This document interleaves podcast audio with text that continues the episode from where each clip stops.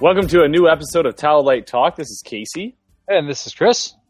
and we are going to be exploring something that a lot of people have been talking about. Um, not just lately, maybe just like the last couple of years, but it seems to kind of ebb and flow, and that's the superhero bubble, like the title of the episode implies. Um, so this episode, we're really going to kind of dive deep into the big two of uh, Marvel and DC and what they're doing on TV, what they're doing in the movies, what they're doing in the comics, um, and how that uh, you know what they refer to as the superhero bubble. Um, how close we are to actually getting it to pop. Are we oversaturated with comic books, with superheroes in general? And um, so we'll go into it. But first of all, we're going to go into the news. So Chris, why don't you lead us in that? All right. Sounds good. Uh, let's we're going to cover a little bit Marvel and DC news. Let's keep this basically, I guess, comic book centric for this whole episode. Uh, so Absolutely. we can kind of talk about the bubble with these topics, and then we'll get into the main the main topic, as you said. So um, let's talk a little bit about the Spider-Man Homecoming movie. Uh, we know this is a shared property between um, Sony and Marvel Studios, which is unprecedented uh, these days with the comic book movies. It's a great thing, especially after we saw what happened with Tom Holland in uh, in Civil War. So uh, there's been kind of back and forth between um, the idea that Michael Keaton would be joining this picture. Uh, it, now the news is that he's back in negotiations to play a villain in this movie. I'm excited for that this prospect. Uh, they're saying that he might play the Vulture. Who knows? Uh, what do you think about Michael Keaton, the Big K? Michael Keaton, I, I want him to be in that movie. I want him to be in every movie because I love Michael Keaton. Um, Every movie. fun fact I just found this out on Saturday. Michael Keaton's going to be here in Rochester to accept a George Eastman Award. Um, and in celebration of him accepting this award, and the tickets are like a hundred dollars, and I'm really on the fence as to if I want to buy them or not. But they're playing Mr. Mom. I want to say it's like strictly business, possibly. Uh, Batman Returns and Beetlejuice in 35 millimeter here in Rochester. So guess who's going to see Beetlejuice and Batman Returns? My favorite Batman movie Damn straight. on the big screen. It's funny how was- it's it's funny how Oh. it's Batman Returns and not the original Batman. I know. I don't give a shit. I'm so pumped up about it. That's my favorite one. So That's cool. But do you think they'll do like a like a video of him watching his own films like Shia LaBeouf? They might do something like that. You know, as he's accepting his his award. Um, you know, maybe he'll come in as Birdman. Who knows? But anywho, That doesn't take much. no sidetracked from that um yes i do want uh michael keaton to be in spider-man homecoming no i don't want him to be vulture i hate that character um he's a character that like spider-man can't punch because he's old and he feels bad for him and it's like vulture has been at times pretty manipulative but not to the degree of like a harry osborn or sorry norman osborn or harry but if he's Norman Osborn, that I would be more excited about. Um, I don't want to see Green Goblin. We've already seen him twice. He's already been bad twice, but I would like to see him as um, a Norman Osborn who, you know, Norman Osborn in the M- in the Marvel universe is like he goes on to do Siege. He ends up like just being like a complete freaking psychopath.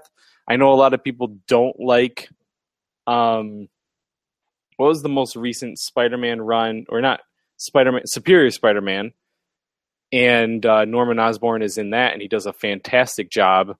But yeah, I just uh, I like Michael Keaton. I love him. I wanted to see him in this movie, but I want him to be Norman Osborn. I do not want him to be um, Vulture, or I wanted to see him as uh, Kraven. That's the other one. That's kind of a cool idea. I could see him being Kraven because he is kind of crazy already. Yeah, that that is actually something I never thought of, and I, I think that would be something I could be very acceptable of. yeah, yeah, that'd be great. what do you what do you think about tying in another Marvel Studios villain? I know we are we're already going to see you know um, Robert Downey Jr.'s Iron Man in this, or Tony Stark, you know, which is cool. Uh, it's cool that they're sharing the characters. What do you Yeah. think about the rumors that uh, Vincent uh, uh, D'Onofrio will be uh, maybe reprising his role as Kingpin in this. Would that be kind of a cool idea that they're, you know, the shared TV universe and the movies like we always discuss, like this little lack of overlap? Would that be kind of? I think that'd be kind of a cool thing, seeing that Kingpin has always played a big part in the Spider-Man comics, cartoon, all that kind of stuff. Yep, absolutely. Um, Kingpin is Kingpin's one of those in-between villains. Um, he is a major Spider-Man villain and he's a major Daredevil villain. It's kind of like when you have the twins. Um, I what I was gonna say, Quicksilver and Scarlet Witch. They're in between. They're X Men characters, and then they're also so you know what I mean. Like Kingpin, um, definitely could show up on the big screen. I know like a lot of the problem that I've heard, you know, and we'll talk a little bit more about it when we go into DC, but like people have a problem, I guess, with TV characters trying to play movie characters, movie stars. You know, they don't translate. Vincent D'Onofrio is first and foremost a movie star. Now I know he's on Law and Order and he had a really good run and a really long run on Law and Order, but he is a movie star first. So he already has the acting chops to be in movies because that's primarily what he does. Um, there's no reason, no reason that I could think of where Vincent D'Onofrio shouldn't have a cameo. I mean, most of these people, Charlie Cox, movie star, and then he does TV. Uh, I fucking what's her name? Um, Claire Temple. What's the actress? Um, Rosario Dawson. Yeah, Rosario. I mean, Rosario fucking Dawson.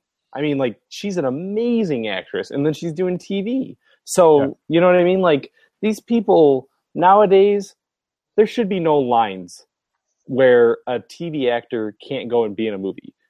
And um, we'll talk about how fucking stupid it is on DC, but in Marvel, like they're not doing a really good job either. Like Coulson, you know, he he should be in Marvel movies again. So yeah, I think Vincent D'Onofrio, uh, and you know, should be on Spider Man. Absolutely, if that if that's a a possibility, he should show up at least for a cameo. I, I also think that the the line is a lot thinner. I mean, you can take a look at Agents Shield and how Samuel Jackson shows up on that, but the line is a lot thinner when He you. did. He didn't even show up in the latest Civil War. Right, so but I'm saying he did. But here's the thing: the, the the line is a lot thinner between Netflix production and movie production. It's about the same damn Yeah. thing.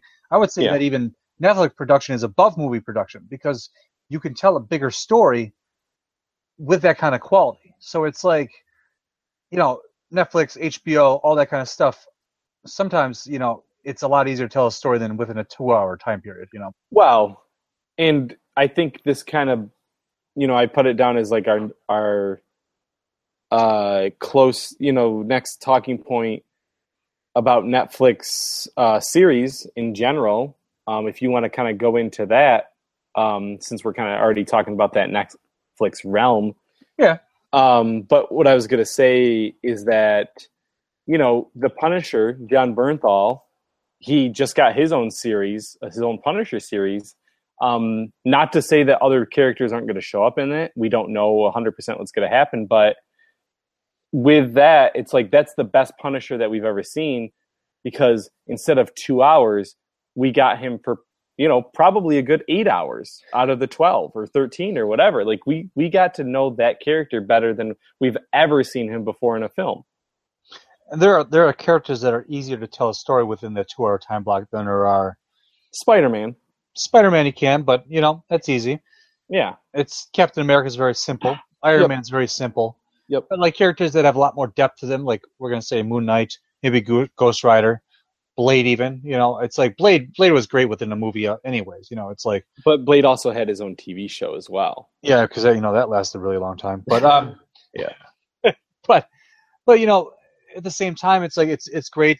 It's great to see these more street level ha- characters, and I guess that's where Spider-Man exists really well as well, because he can exist within the grand scale of being a superhero along with being a street level. Um, but I think the Netflix shows would do a do better justice with characters like Moon Knight, Ghost Rider, Punisher, and those kind of guys. Yeah, I mean it's the Marvel Knights, as they as they say. Um, I recently listened to an episode of uh, Fat Man on Batman where Joe Quesada was on there.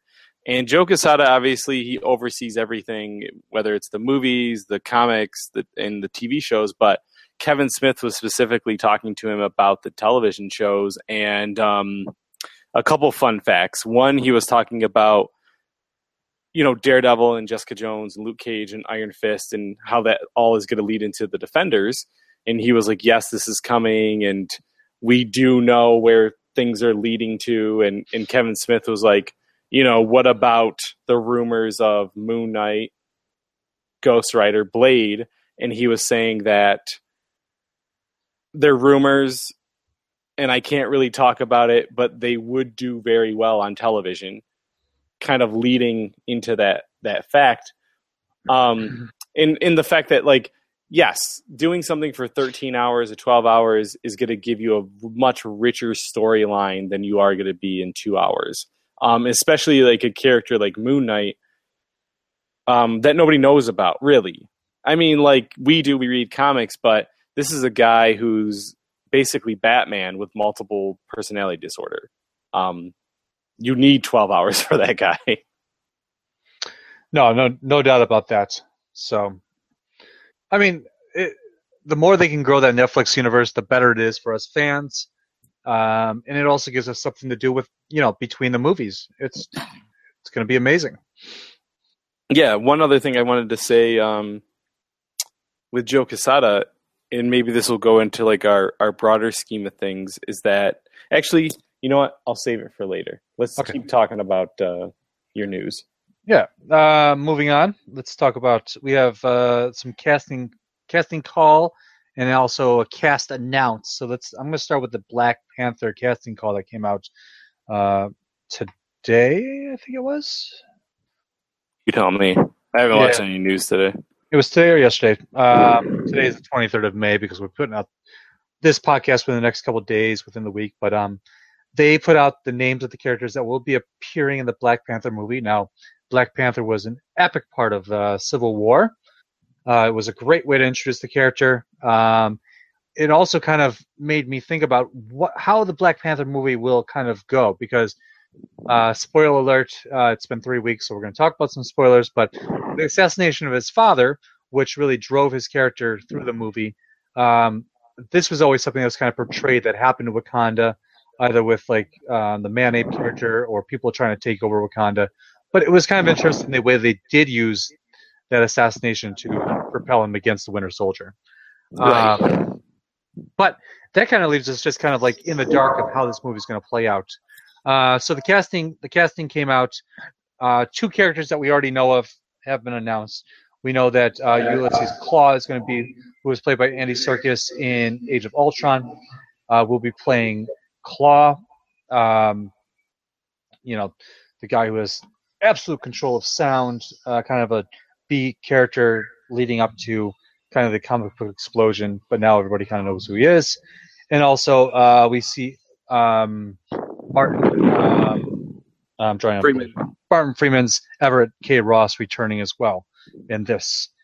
Uh, there's been there's been a lot of uh, news that some big big characters will be uh, joining it, including uh, Lu- Lu- Lupita Nyong'o from uh, The Force Awakens, who played Maz Kanata, and Michael B. Jordan, uh, who we all know, who worked with uh, the director in Creed, um, will be playing a villain most likely. So it's kind of up in the air who these people will be playing. Uh, they have announced that there's going to be a love interest for uh, T'Challa called Monica uh, Monica Lynne, and also we have the Man Ape, who is a major villain, and also White Wolf, who was his adopted brother, uh, who is also a villain. So who knows? Uh, I'm excited for this movie. What do you think about all these uh, these announcements? I'm good. You know, um, I'm really excited about that movie. I have not seen um, Fruitvale Station, which uh, Ryan Coogler, the director of Black Panther, directed. I have seen Creed. I will say that after watching Creed, that was one of the best movies of last year. It was one of the best Rocky movies I've ever seen. It was freaking. It was a perfect film, and I've liked Michael B. Jordan since I first saw him in um, Chronicle. So you know, even though that fantastic fan stick film was not good, Michael B. Jordan, you know, he did good. Uh, you know, I, I, think he's a really, really good actor. So I'm excited for whoever he's going to be in uh, the upcoming film. Um, Everett Ross, you know, we got to see a little bit of him in Age of Ultron, or um, sorry, Civil War, and he was fine. Martin Freeman's a, a fantastic actor. You know, he's in Sherlock, he's in the Hobbit films, he's he's great. And then Chadwick Boseman, I mean, this guy created his own Wakandan accent. Like that, I mean, it's a fictional world, so or a fictional place. He basically uh, took where uh, Wakanda would be in Africa and kind of like based it on the dialects of that area, and that's how he came up with um, you know, that accent. And like Black Panther was one of the best parts of that movie. Like yes. every time he moved, he was completely silent. I mean, he was like like kicking like three times. Um, he's as smart as Tony Stark. He's more wealthier than almost anybody in the Marvel cinematic uni- or Marvel universe. Period. He might be, other than Doom, he's probably the wealthiest. I mean, really, he's got more money than Tony Stark, and he's stronger than Captain America. I mean, he sliced Captain America's shield with those claws. Like, that's I mean, it's vibranium versus vibranium, but still, like, that's crazy. So, I'm excited as shit for that movie. I I, I can't wait. I can't wait. Pumped. Yeah, uh, absolutely. Uh, Marvel is on track as usual. As usual. Speaking of being on track and Marvel being on track, uh, this week they announced the casting of Thor Ragnarok, which is just blowing my mind completely. Um, we have there's been a lot of kind of like up in the you know up in the air what's going to happen. Uh, will Mark, Ruffalo be in the movie? It is now confirmed that Hulk will be in the movie.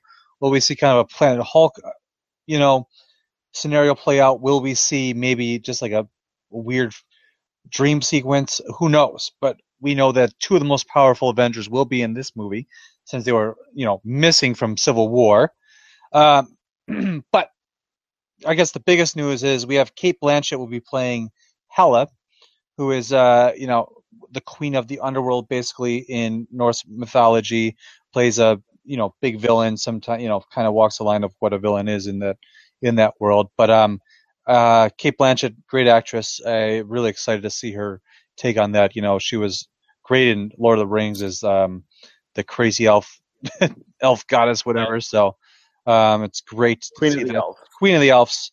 Um, but you know, um, just to hear the word, the name Jeff Goldblum joining the uh, Marvel Cinematic Universe is enough for anybody to get their, uh, you know, their pants wet. So it's it's cool. Um, we're gonna see him playing the uh, the Grandmaster, who is actually the brother of the Collector, who is played by uh, Benicio del Toro in the movie Guardians of the Galaxy, and we know that he'll be playing a bigger role as as things roll on. So it'll be interesting to see not only Jeff Goldblum in this movie, seeing that this is more of a cosmic movie, as they've said that um, since this is why Natalie Portman will not be in the third movie, it takes place mostly in space.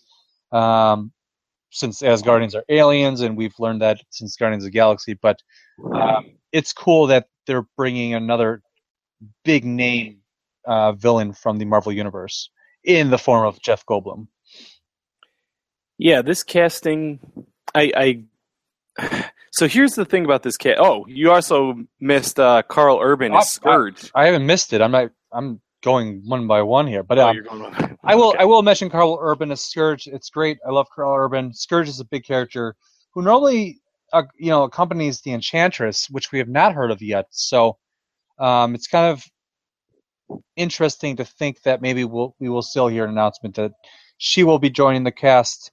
Um, and also, uh, they have announced that the, the Valkyrie uh, will be played by. It's uh, I want to say it's Tessa Thompson, possibly. Thompson. Yep, and she's from Creed, which yep, you know, bring it all together. Marvel is, is one; it's all connected. Um, Cate Blanchett is my favorite actress period. So that I was pumped about. Jeff Goldblum, he haunts my dreams forever. Pumped about that. Here's the thing: I kind of thought this movie was already filming. Um, I, I guess I I thought that Chris Hemsworth was seen in Australia shooting some stuff. I thought that this movie was already like into production, and it might be. And then we heard this cast list, and I was like, oh, okay, because it comes out next. I guess it comes out next November, so whatever. Well, Um, we could also be looking at a lot of voiceovers. We could be looking at some major CGI characters, um, though I don't want to see that, but you never know. Um, then again, I mean, Marvel knows how to shoot movies within a decent amount of time, unlike some other uh, studios. But um, who knows? Maybe they're just hiding this all under wraps until now. Yeah, I, I think so. Um, because I thought that they were already shooting stuff. I'll also say so. The director is, oh god, it's like Taika Waititi, um, who shot What We Do in the Shadows, which is a like a horror comedy, a vampire comedy. Really? You know, they got like a really unique director again, like a James Gunn, somebody who like is super weird and out of the ordinary. Um, so I thought that that was you know great from Marvel again. What I think this movie is actually going to be about, I think that the last time we saw Loki is that he was, you know, taking the place of All Father, or he was in that form. I think that he's going to make Thor battle in a gladiatorial competition, and who he's going to face off against is Hulk. And of course, they'll have a fight, and it'll be awesome. And then, um, you know, they'll realize that they have to form up a partnership, and then, uh, you know, go on to fight Loki, Like a buddy, Um, like a buddy cop movie. like a buddy cop movie or you know i recently just watched marvel studios uh or marvel animated um hulk versus where hulk and thor fight and the reason they fight is because loki mind controls him with the help of enchantress um and they also do actually have to go to hell because bruce banner's in hell I could see them using that for Thor Ragnarok. I could see Cate Blanchett uh, holding the soul of Bruce Banner while Hulk is running rampant through Asgard and uh, Thor having to stop him. Yep, and like you know, Hulk is the Ragnarok. Like Hulk is just fucking shit up. You know, I don't know what they're gonna do. I, you know, I the last couple Thor movies, quite honestly, are the worst of the uh, Marvel Cinematic Universe, in my opinion, personally. Um, so I'm hoping that they really uh, go for a win, and you know, it, they with this cast, I think that it's the best cast that they've ever had. But at the same time, Hulk has, or sorry, Thor has had, you know, Anthony Hopkins, Natalie Portman, uh, Rene Russo. It's not like it's had a bad cast before. So, and, and Christopher Eccleston, like they've had a really good cast. I just hope that they can uh, they can pull it out for this one. And and you do have to mention that by putting them on the bottom of the Marvel Cinematic Universe movies, it's still on top of everything else. So these movies are Oh, still yeah. they're still Yeah. good movies, and I can still watch Thor one and two many times over and still enjoy them. Yeah, I mean they're they're B's. It's just that like when you got A pluses like Civil War, like that's it. You know, still good, still really good movies. It's just not as good as the other ones. It's like apples and oranges, my friend. All right, what's next? All right, so we're past Marvel, so let's get into some DC news. The alter, the other side of things. Um, I guess let's let's talk about a little bit. Rebirth. Uh, Rebirth starts this week. Uh, it launches tomorrow, which is Tuesday the twenty fourth at oh, I guess tw- Starts on it starts at midnight, which is Wednesday at midnight. So Yeah. tomorrow night, early Wednesday morning, whatever you want to call it, whatever your preference is, vampires. Um, Rebirth is coming. Now, Rebirth is. We've talked about reboots. I've expressed my anger over reboots. I've expressed my anger over events many times. Um, but this week, some spoilers did drop. I don't want to. I guess we can talk about them because I'm sure this episode will come out after that.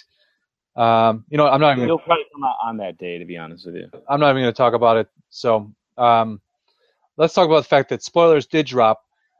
The spoilers that did drop made me more excited for Rebirth than I was. I was not going to buy Rebirth this one shot. I was not going to buy a lot of issues of Rebirth, um, but it did something that got me excited, and I'm actually I want to see the return to kind of the classic DC universe that we have not seen um, since you know five years ago when the New Fifty Two started. Now I'm not going to say that I wasn't a fan of New Fifty Two. I did enjoy a lot of aspects of that, but at the same time, I think what's kind of rolled out in terms of like the movie universe um, was heavily impacted upon this new darker tone of of some of the characters. Now, I'm not saying that the DC is not a dark world, but I don't want to see my Superman dark. I don't want to see the Flash dark. I want to see, you know, them be true to the character, as we've talked about many times. We don't have to rehash this. Maybe we'll rehash this a little bit as we talk about the bubble, but you know, this whole concept of this more positive direction, more um, what was the word they used? Um, I don't know. I don't know either, but um, it's just now I'm excited. So I've already I've already picking up that that uh, number one that standalone issue. You didn't even give a spoiler there, but um, yeah, like uh, I really want I want to be happy with DC. Like I want to be excited. The only DC titles that I read are Batman and Wonder Woman and now I read Hellblazer and like that's it. Like and I want to read more DC. Like I absolutely do. So like for the rebirth titles, I'm excited for Batman. I'm excited for Green Arrow. Um, I'm excited for Detective Comics. Um, I'm excited excited for Justice League, Wonder Woman. I know Green Lanterns aren't what you want. To, you're excited about. I'm excited for that. And Flash, and like I want to love those characters again. Like I've never been a big DC fan. I actually only started reading DC, um, other than Batman because I've read that my entire life. But all the other characters I would read on and off. But consistently, I only started reading DC at the New Fifty Two. So I want to really love what they're going to do.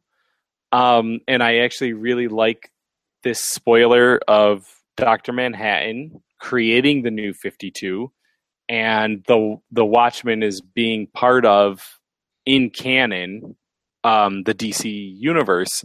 Um, that I'm excited about. So, you know, and then Justice League 50 also comes out um, on Wednesday as well, where we're supposed to hear uh, the reveal of the Joker, like his true identity, which I also think is a horrible fucking idea. Or unless they like completely swerve it, because no matter what they do, either it's a Joker, which it's like his name is Joe Cool again, it's just a random person, or it's Joker and his name is Alfred, and it's somebody that we know no matter which direction they go with, nobody is going to be happy with the reveal of the Joker. Go. Well, well, you did hear that there there are three Jokers in in this rebirth universe, right? I did fucking hear that, and it's like so, like, wh- like, did they say who the three are? Because I would imagine it's uh, Batman Joker, um, a just or a Suicide Joker, and then yeah, maybe a Justice League Joker because doesn't the Justice League currently exist on a different um, uh, time frame or dimension as the rest of the new 52U?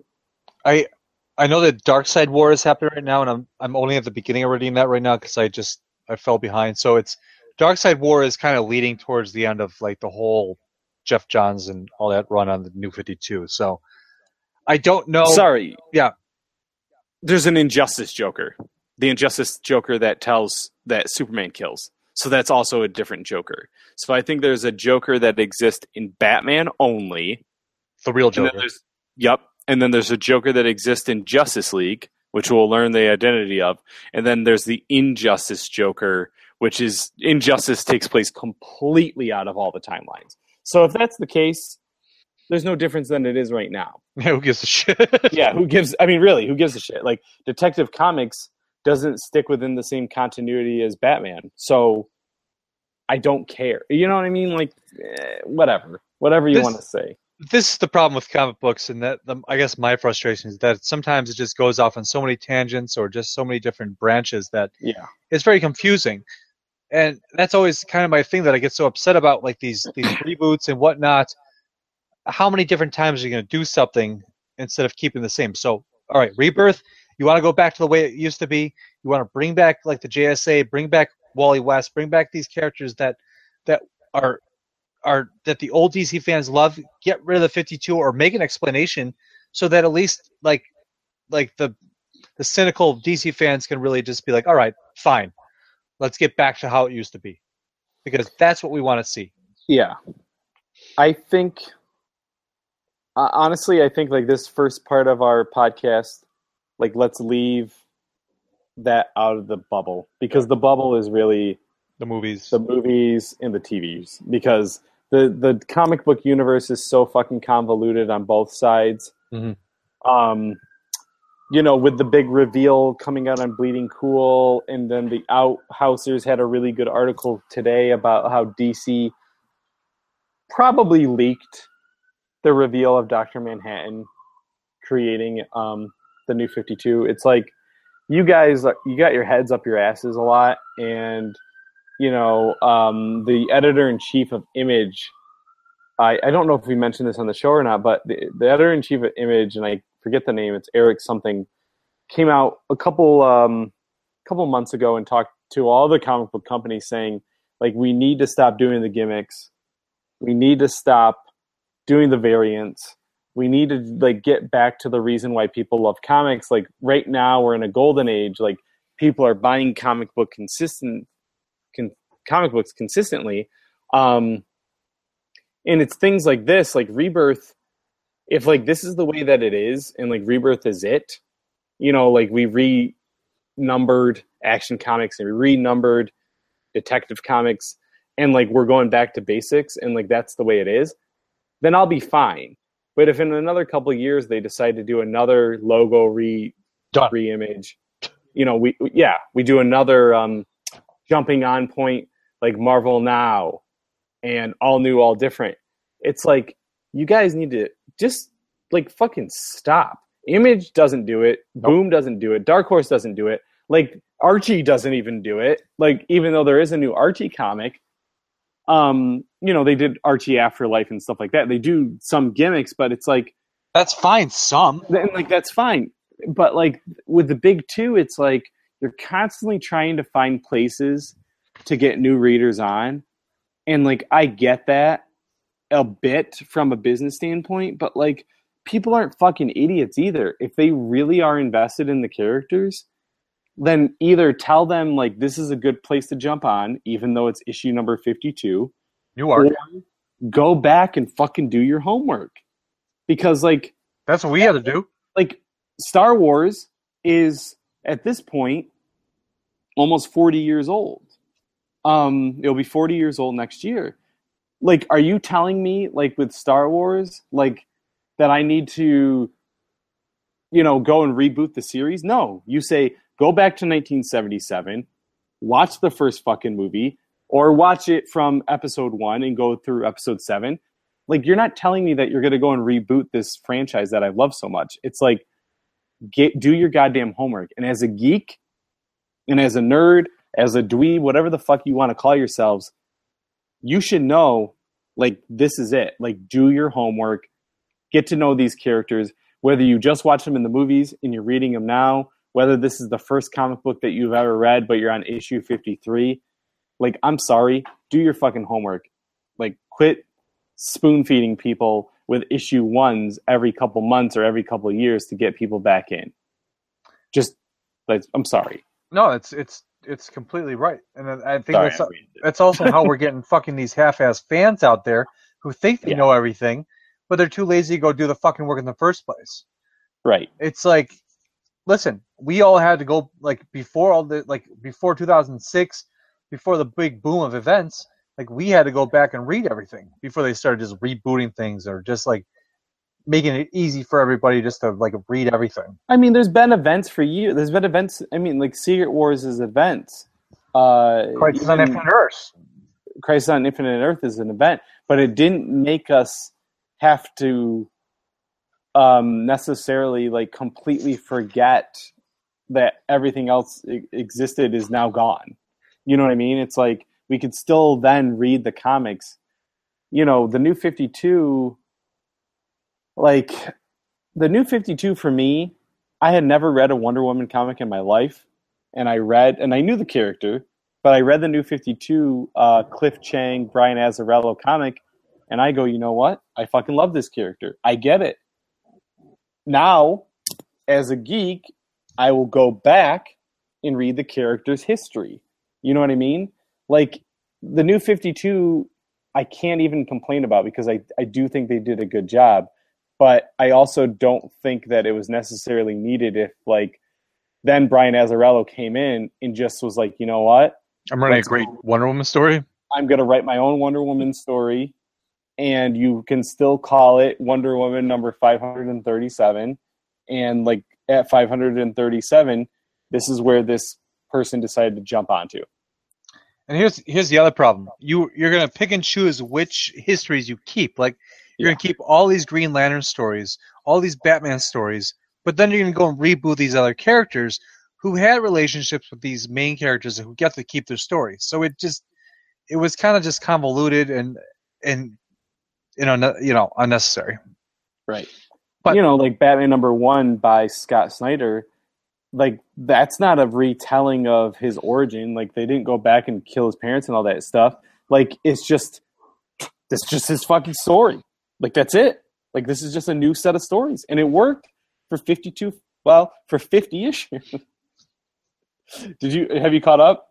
Are you No. finished? No, no, I got to Okay. that's tomorrow. All right, no spoilers. Anywho, so that's that's kind of it, you know, as far as like the comic book realm goes. Um, you know, they're gonna do what they're gonna do, and I hope that they kind of like don't fuck it up. And I am gonna stay positive because I think that Geoff Johns, um, I think he does really good things. You know, he took over as executive producer slash. We didn't put this on the notes, but like he took over as the Kevin Feige of of DC's movie universe. Um, he's been doing really good things with TV, and you know, I trust the guy. You know, I love what he did with Batman uh, Year or Earth One. I love what he did with uh, the Flash Rebirth The TV shows. and on the TV show. So I think that he is a good person to lead in the right direction for the cinematic universe, but we'll go a little bit deeper into their cinematic universe uh, after the break, unless you have other news items you want to talk about. I'm good. Let's let's listen to some waste commercials. Okay, cool.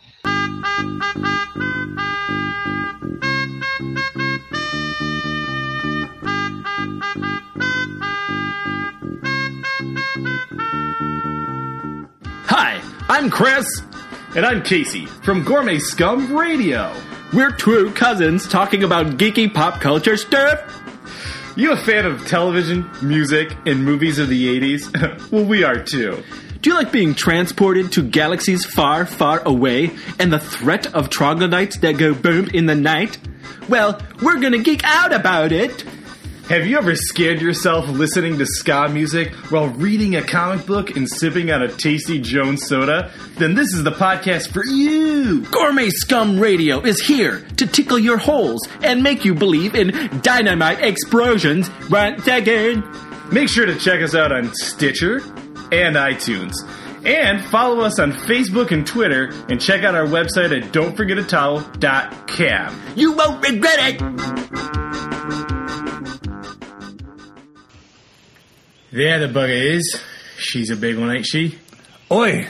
Over 20 points of articulation, great sculpting, and look at the paint job on her. We've been looking all over for this one. Let's get them in our sights and end this hunt now. All right. All right. Steady. Steady now. Got him! It's the pursuit of plastic. Listen to the podcast from the creators of Don'tForgetATowel.com. Geek out about toy news, hunting, and histories on your favorite collectibles. All this top 40 music is so boring. Geez, I sure wish I had something geeky to listen to. Well, I've got just the thing for you, stranger. Who are you and how did you get in my house? Don't even worry about that. If you're looking for the latest, greatest, and geekiest podcast around, you should check out Those Geeks You Know. Those geeks you know, wow. Three friends talking about comic books, movies, TV shows, all the things that I geek out about. But seriously, you gotta leave now. Be sure to check out Those Geeks You Know on iTunes and Stitcher. You can also like us on Facebook and Twitter and tell everybody that you know. You, you, you gotta leave. I called the cops. Okay, we are back from those amazing uh, commercials. Those are. completely geekly commercials, as we like to say here. Great. Um, so, what we're going to talk about the second half of this episode is the superhero bubble, as we mentioned at the at the top of the episode, and you know, it's been going around um, from different places. Even Steven Spielberg has said that superhero movies are going to go the way of the of the western, which you know, personally, I think is kind of bullshit. Um, westerns take place in one time period. They have the same type of clothes. They have the same type of, you know, weapons as far as six shooters. They have the same type of vehicles as, as a horse and buggy. Like they're they're very like one way. You know, you watch a Hateful Eight and you watch a Django, and I know those are both Quentin Tarantino's, and you can get some variety. Uh, True Grit with the Coen Brothers, like you can get some different things, but like a western is a western is a western. I'm sorry, like that's just the way that it is. a Superhero noir movies, movie is a noir movie is a noir movie. right? You know, you got your Sam Sam Spade. You have your your one way of talking. You have a trench coat usually. I mean, um, even though a noir could also be a, a Blade Runner, and like that's a science fiction noir movie, All right, so So- 1930s noir. right? 1930s noir, but pigeonholing a western is is very very specific. Um, even like a no, I'm just gonna say that. Fuck it, I'm not gonna go down any more rabbit holes. Point being, superhero Yeah, movies you don't want you now, don't want you don't want our 90 year old fans coming at us, bro. yeah, right. Uh, superhero movies now are so I, I don't even want to call them superhero movies because like even a Blade, I don't necessarily think of as a superhero movie. I think about it as an action, like a, a horror action film. And nowadays, when you have things like The Winter Soldier, which is an espionage movie, um, Civil War, which is like an action and adventure, but also in you know like a, a thriller Spy movie, movie. spy movie. Yeah, right. Uh, The Watchmen. That's not a fucking superhero movie. The Watchmen No. is its own type of like I don't even know. It's a subversive spy film. You know, same thing. I'm going to go back with Alan Moore again, but like V for Vendetta. Is that a superhero movie? Uh, you know, like superhero movies and let's just say comic book movies are so much different nowadays. The Losers is a comic book film, but it's it's it's not what you consider a normal superhero movie anymore. And I use air quotes, and I know you listeners can't see those, but Chris, go on. I'm ranting. No, you can rant all you want because here's the best way to look at it. A comic book is basically a script with pictures. Mm-hmm. I mean, what is the difference? It's a storyboard. It's a storyboard. Yeah. So, whether or not you want to call Captain America a superhero because of his actions, or Batman a superhero because of his actions, or you want to take a like a comic like like Preacher, Yeah. which is a is totally a different genre. So I mean, you aliens, predators exist within the comic book form. All these different what we have seen as movies can jump back and forth between the movie verse to to the to the visual graphic form. So to really say is there a bubble? I think there is a quote unquote superhero bubble versus and you know th- versus say w- adapting comic books to movies. What I'm going to go back and say now is it depends on how each studio is going to treat these movies and how they're going to treat their characters. Right. Because a movie like Batman versus Superman could have easily broken the bubble of superhero films because of the money and that was spent on that kind of movie, the the the level of characters that were featured in that movie, and yet it fails. Yeah, I, I think that let's let's right now let's just draw the distinction. And I'm actually going to rename the episode as you guys are hearing it, we're editing it. um, I'm going to call it the comic book bubble because the superhero bubble it may burst. It may. People in tights, people in masks. Um, it might burst. I don't know. I don't think it will in the next couple years, maybe in five years.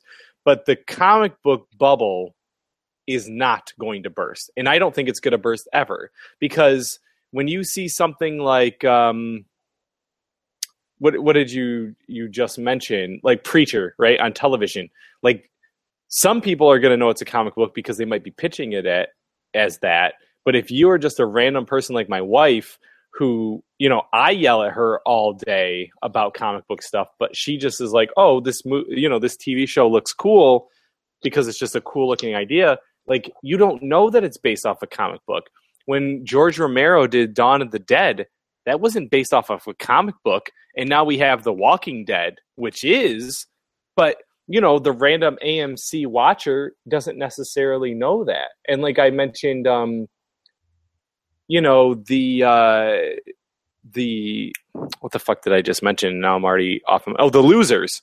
The Yep. losers is, is marketed as a action movie and it's a really good one.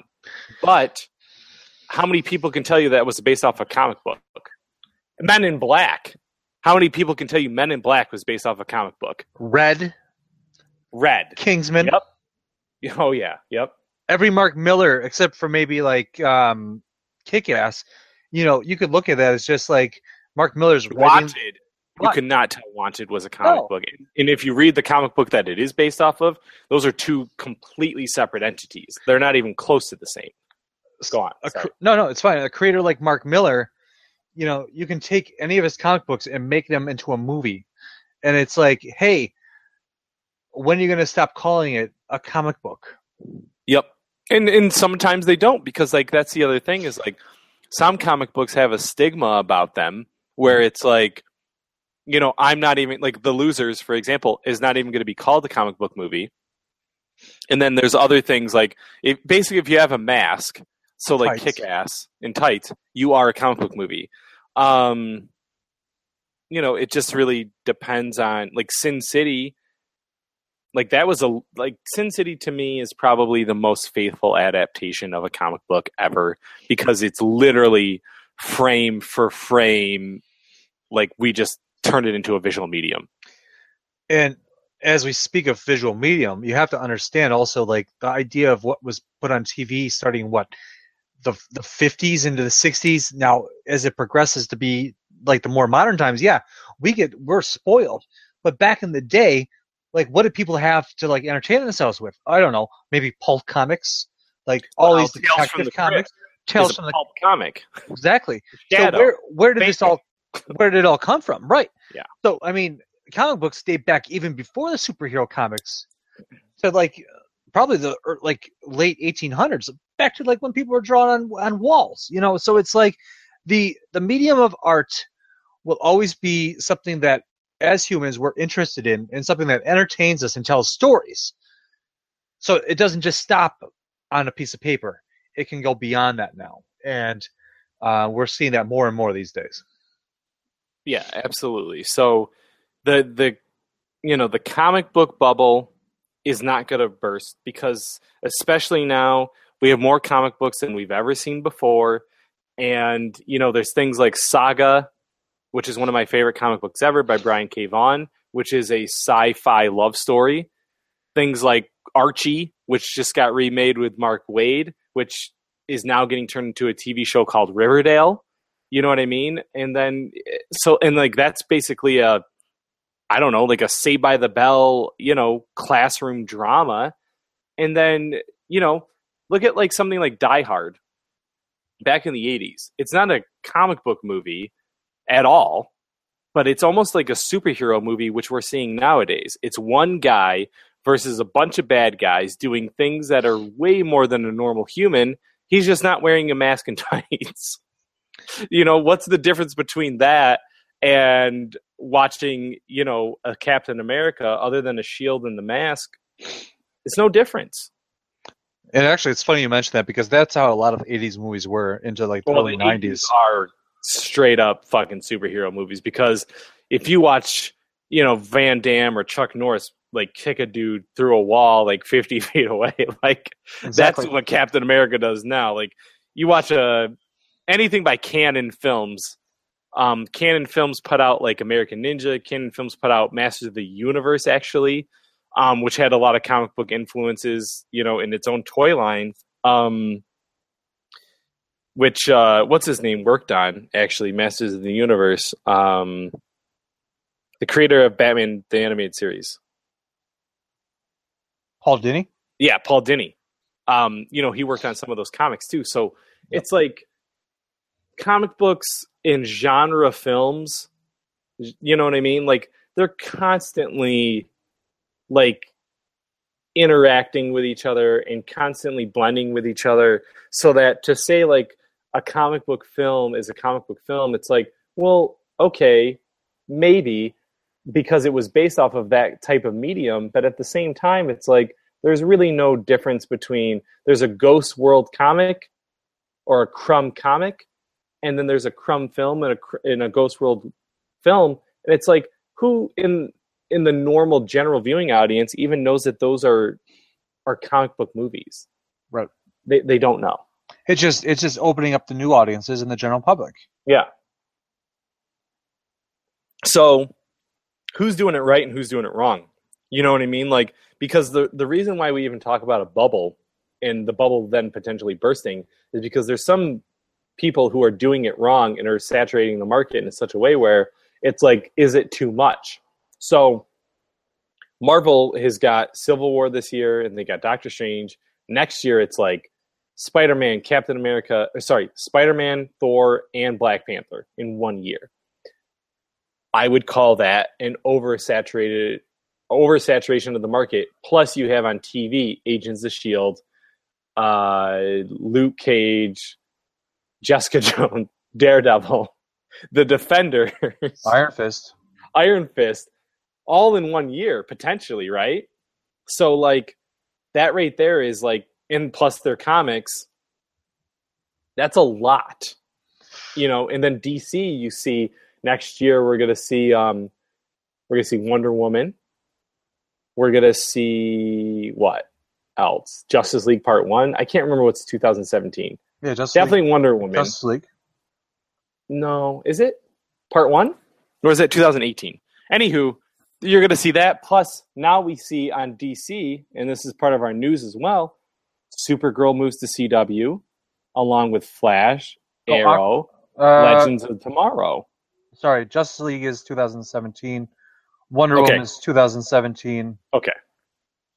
So DC and, and Marvel are like just just totally saturating the market with comic books, movies, and television. And you know, without looking back and forth, you flip on his channel, you're probably going to see something from them. So, you know, then they got Powerless, DC's Powerless coming out as well, which is going to be on NBC, which is normally sitcoms. Like, is that too much with all this stuff? I personally, this year was the first year where you could watch Monday through Thursday, and Oh. there would be a DC show on, and Oh, every yeah. one of the, one, every one of those shows is good, and I have no problem with that as long as they're being, you know, good about what they're putting out, and that's that's the bottom line. Even even with even with Arrow not being like one of the best seasons of the show, it was still a good season. It's still it's still one of our favorite shows. I mean, it was all right. We'll have a we'll have a full breakdown on We're gonna go. We're the gonna next go, couple weeks. I'll just yeah. All the finales are hitting this week. You don't watch Gotham. Gotham holds a special place in my heart. It's like it's such a fucked up show. You can have a your own Gotham podcast. I'll talk to myself about it. yeah. Um, but you know, we'll talk about that next week. But you know, it's at the same time, you know, when Supergirl has impressed me so much this season, Legends of Tomorrow had such a strong, like, strong, like lead in and finish. It was just like it blew my mind. It's just like what they're able to do with these shows on TV. DC is owning that medium. So it's weird to say that when Marvel owns the movie me- medium, but can't get a grasp on TV. yet DC can't get a grasp on the movies. Right. But that being said, do you think that there's an oversaturation between the two big two? No, Okay. I don't. I, you know, I I feel that the movie release schedule is is good. Um, they're not coming out at the same time. There are four quarters in a year. If you can get one good superhero movie per um, Quarter. per quarter, then you're you know I'm happy. Um, it's not like I have to spend that much money to go to the movies. I mean, I only spend the money to really go to the movies if it's a superhero movie anyhow, because I really don't find many other movies that worthy of paying that much money for. So, um, the next thing I want to say though is that every every time I watch um, every time I watch a DC TV show, I'm more excited for the next day to come because I'm I'm pumped. You know, they're just that good. I agree. I think um, it's kind of the same way that uh, Disney's doing it with Star Wars. Three Star- quarters. Well, Star Wars has um, comic books, television shows, toys, movies, books, and it's like, okay, how do I attack this? And the thing about it is like you don't with Star Wars, like you don't have to watch the movie, or sorry, well, you should watch the movie. You don't have to read the book to get the movie. You don't have to watch Rebels to get the movie. You don't have to buy the toys to get the movie. So I think that they're doing a really good job, even though it is highly saturated because it's done by Disney. You can pick and choose what you want. Um, and the same thing kind of goes with you know DC and Marvel, where you don't have to read the comics to get the movie, even though obviously uh, and Joe Quesada brought this up in Fat Man on Batman. It's like it's not necessarily a spoiler where those situations are going because if you read the comic, like if Steve Rogers died at the end of Civil War, if you read the comic, you already knew that. You know what I mean? Ten years ago. Yeah. Um, so there is really no spoilers in these movies because they're pulling it from the source material in the comics, but You're just you're just waiting for it to happen in the movie, maybe. You're just waiting for it to happen in the movie, maybe, yeah, which I did. It, yeah. But once they once they spoiler killed off Crossbones, I was like, eh, I don't think they're gonna do it. So No. Um I think like I think that there is a saturation. I think though it's not an oversaturation and I think that as long as you uh pick and choose what you're interested in and what you want to pay attention to, if it's like just the movies, there you go. Just the TV shows, there you go. Just the comics, there you go. Um then you're going to be okay.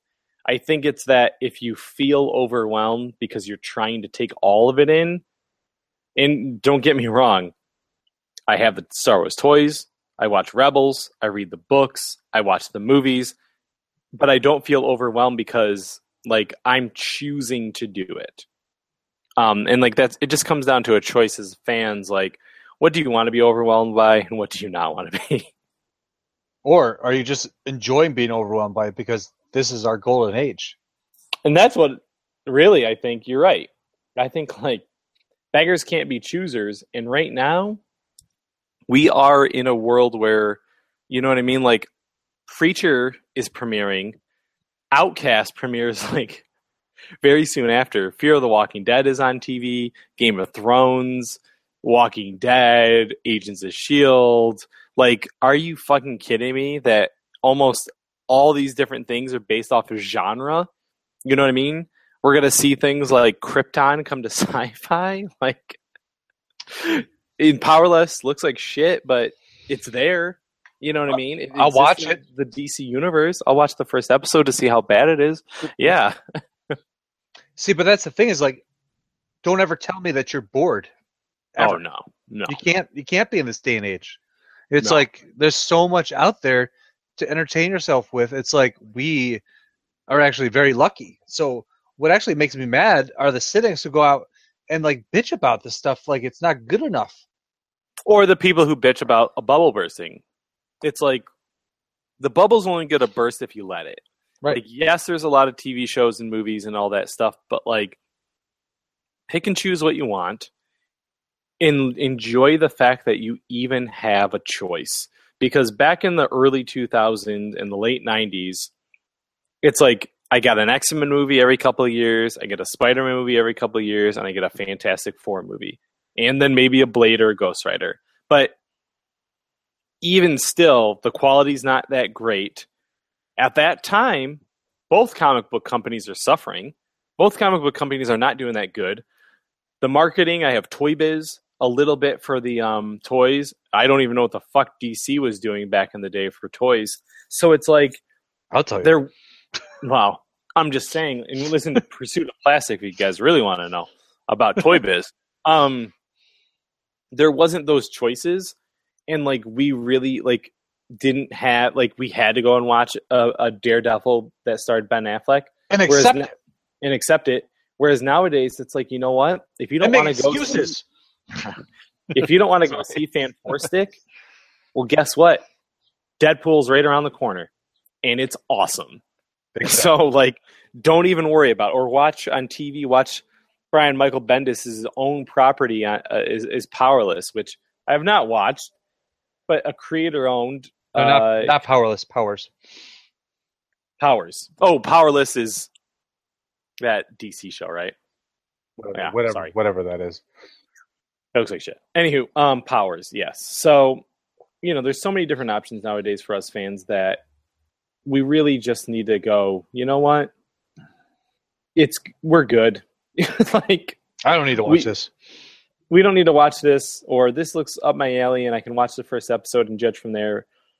Um, but we we definitely get that that choice nowadays, and that's something that us as fans should just accept, and you know, really just be happy that we have the options which we've never ever had before. There you go. Yeah. That's it. So, um, one thing I want to mention, and it's kind of like off the grid, but it, it is kind of a good talking point, is that uh, Joe Quesada was talking about like Marvel movies and all that stuff, and he mentioned that um, Marvel owns the rights to Namor. Yeah, that makes sense. I did not know that. I don't know why. For whatever reason, I thought that like Sony or Universal or some random ass company owned Namor. You would. Um, I can explain it to you a little bit. Um, well, you would think that Namor would be owned by Fox because Namor is in the Fantastic Four comics. You may believe that he may have first showed up in Fantastic Four, or that maybe because he's a mutant, he'd be owned by Fox. But because Namor was actually one of the original Defenders with Captain America and the original Human Torch and Bucky, that's where it goes back to. Like his the ownership comes from the original comics that I believe that Marvel bought early in the days because Captain America was not created by in the Marvel comics. Yeah, he was created by Jack Kirby and and uh, Joe Simon, but that was under a different, a totally different publisher. And then all of a sudden it was adapted. You know, all of those publishers were bought by Marvel. So these characters are technically Marvel characters, not mutants, not Fantastic Four characters. Which when Marvel, you know, hoard out their their their properties when they were going bankrupt, gave up these different titles and these different characters. Some of these can actually be looked back, you know, what almost now 109 you know, 90 to 100 years ago almost, you know. So that's that's where it comes from. right. Yeah, I didn't. I didn't know who he was owned by. Honestly, I just like. I don't know if I assumed. He's a happy medium character. He could be in any three of those franchises. Right. Yeah, that's what I'm kind of understanding now. So, um, a thing about Namor uh, that I really like though is that he's a complete asshole, Mhm. and he's very pretentious, and he's always trying to hook up with Sue Storm. But besides that, is that he's part of the Illuminati, and um, I would like to someday see that, especially now that we have Doc Strange, Black Panther, um, Captain America, Iron Man. We don't have Charles Xavier, but Or Beast. or Beast, but we can still make it work Yeah. with You don't need the, those the characters that they have now. So it'd be cool to see that Illuminati and You can put fucking Hank Pym in there for all I care. Put Michael Exactly. Douglas. I don't care. Yeah. You made him old. You go ahead, make him Illuminati. That's it. Yeah. So. Anywho, so any closing thoughts on on the uh, the comic book bubble though? Yeah, Marvel better start sharing some goddamn uh, universe with their TV shows. Yeah, you know, Chloe Bennet, who plays um, Daisy on Agents of S.H.I.E.L.D., came out and, and was talking shit about it. And um, even on the other side of things, like, uh, what's his name? Uh, Harrison Wells, I can't remember the actor's name, was talking about it on, on Tom DC Cavanagh. Tom Cavanagh, yeah, was talking about on DC side. It was just like these people who you cast in your TV shows, which are going to go on for 24 hours as opposed to two, they're bringing it week after week with their, you know, emotionality and their physicality and, you know, bringing these comic book characters to life. But you don't ten years probably. Right, and you don't trust them in in one of your one and a half to two hour movies. It's like, come on, you know what I mean? Like, obviously, everybody who's ever watched The Flash knows that Grant Gustin would be an amazing Flash. Um, that's not even a question. Agents of Shield, Is an amazing Flash. yeah, he is an amazing Flash. Agents of Shield is not as good as Flash, but with especially with how much they've been trying to introduce the Inhumans into the Marvel Cinematic Universe, it's like if that's your ultimate goal, and, and Kevin Feige has said that Phase Four would probably be more a place for Inhumans than Phase Three at this point, then do what you need to do to get those characters to get introduced in the movies so that people are more accepting of you know, we want the royal family. I want to see Black Bolt. I want to see Medusa. I want to see who is it, Karnak. Like, I want to see these people, and it's like, do if that's what you're working on on the show, then do a better fucking job of mixing those universes. Like, that's a way where I won't say that the comic book bubble is going to burst, but I will say where the comic book bubble will kind of um, deflate, where people are just getting fed up where Stephen Amell, who's doing amazing Green Arrow, just just do a cameo in Justice League. You know what I mean? Just just do a shot on TV where you go to Star City, you hear about the mass vigilante, the Hood, or the Arrow, or the Green Arrow, or whatever they decide to call him at that time. I don't need to see anything more than that. I just need to know that these worlds exist together. That Coulson, even though he died, it's like, well, you know, his his team is going on, and and the Avengers are aware of it. That's it.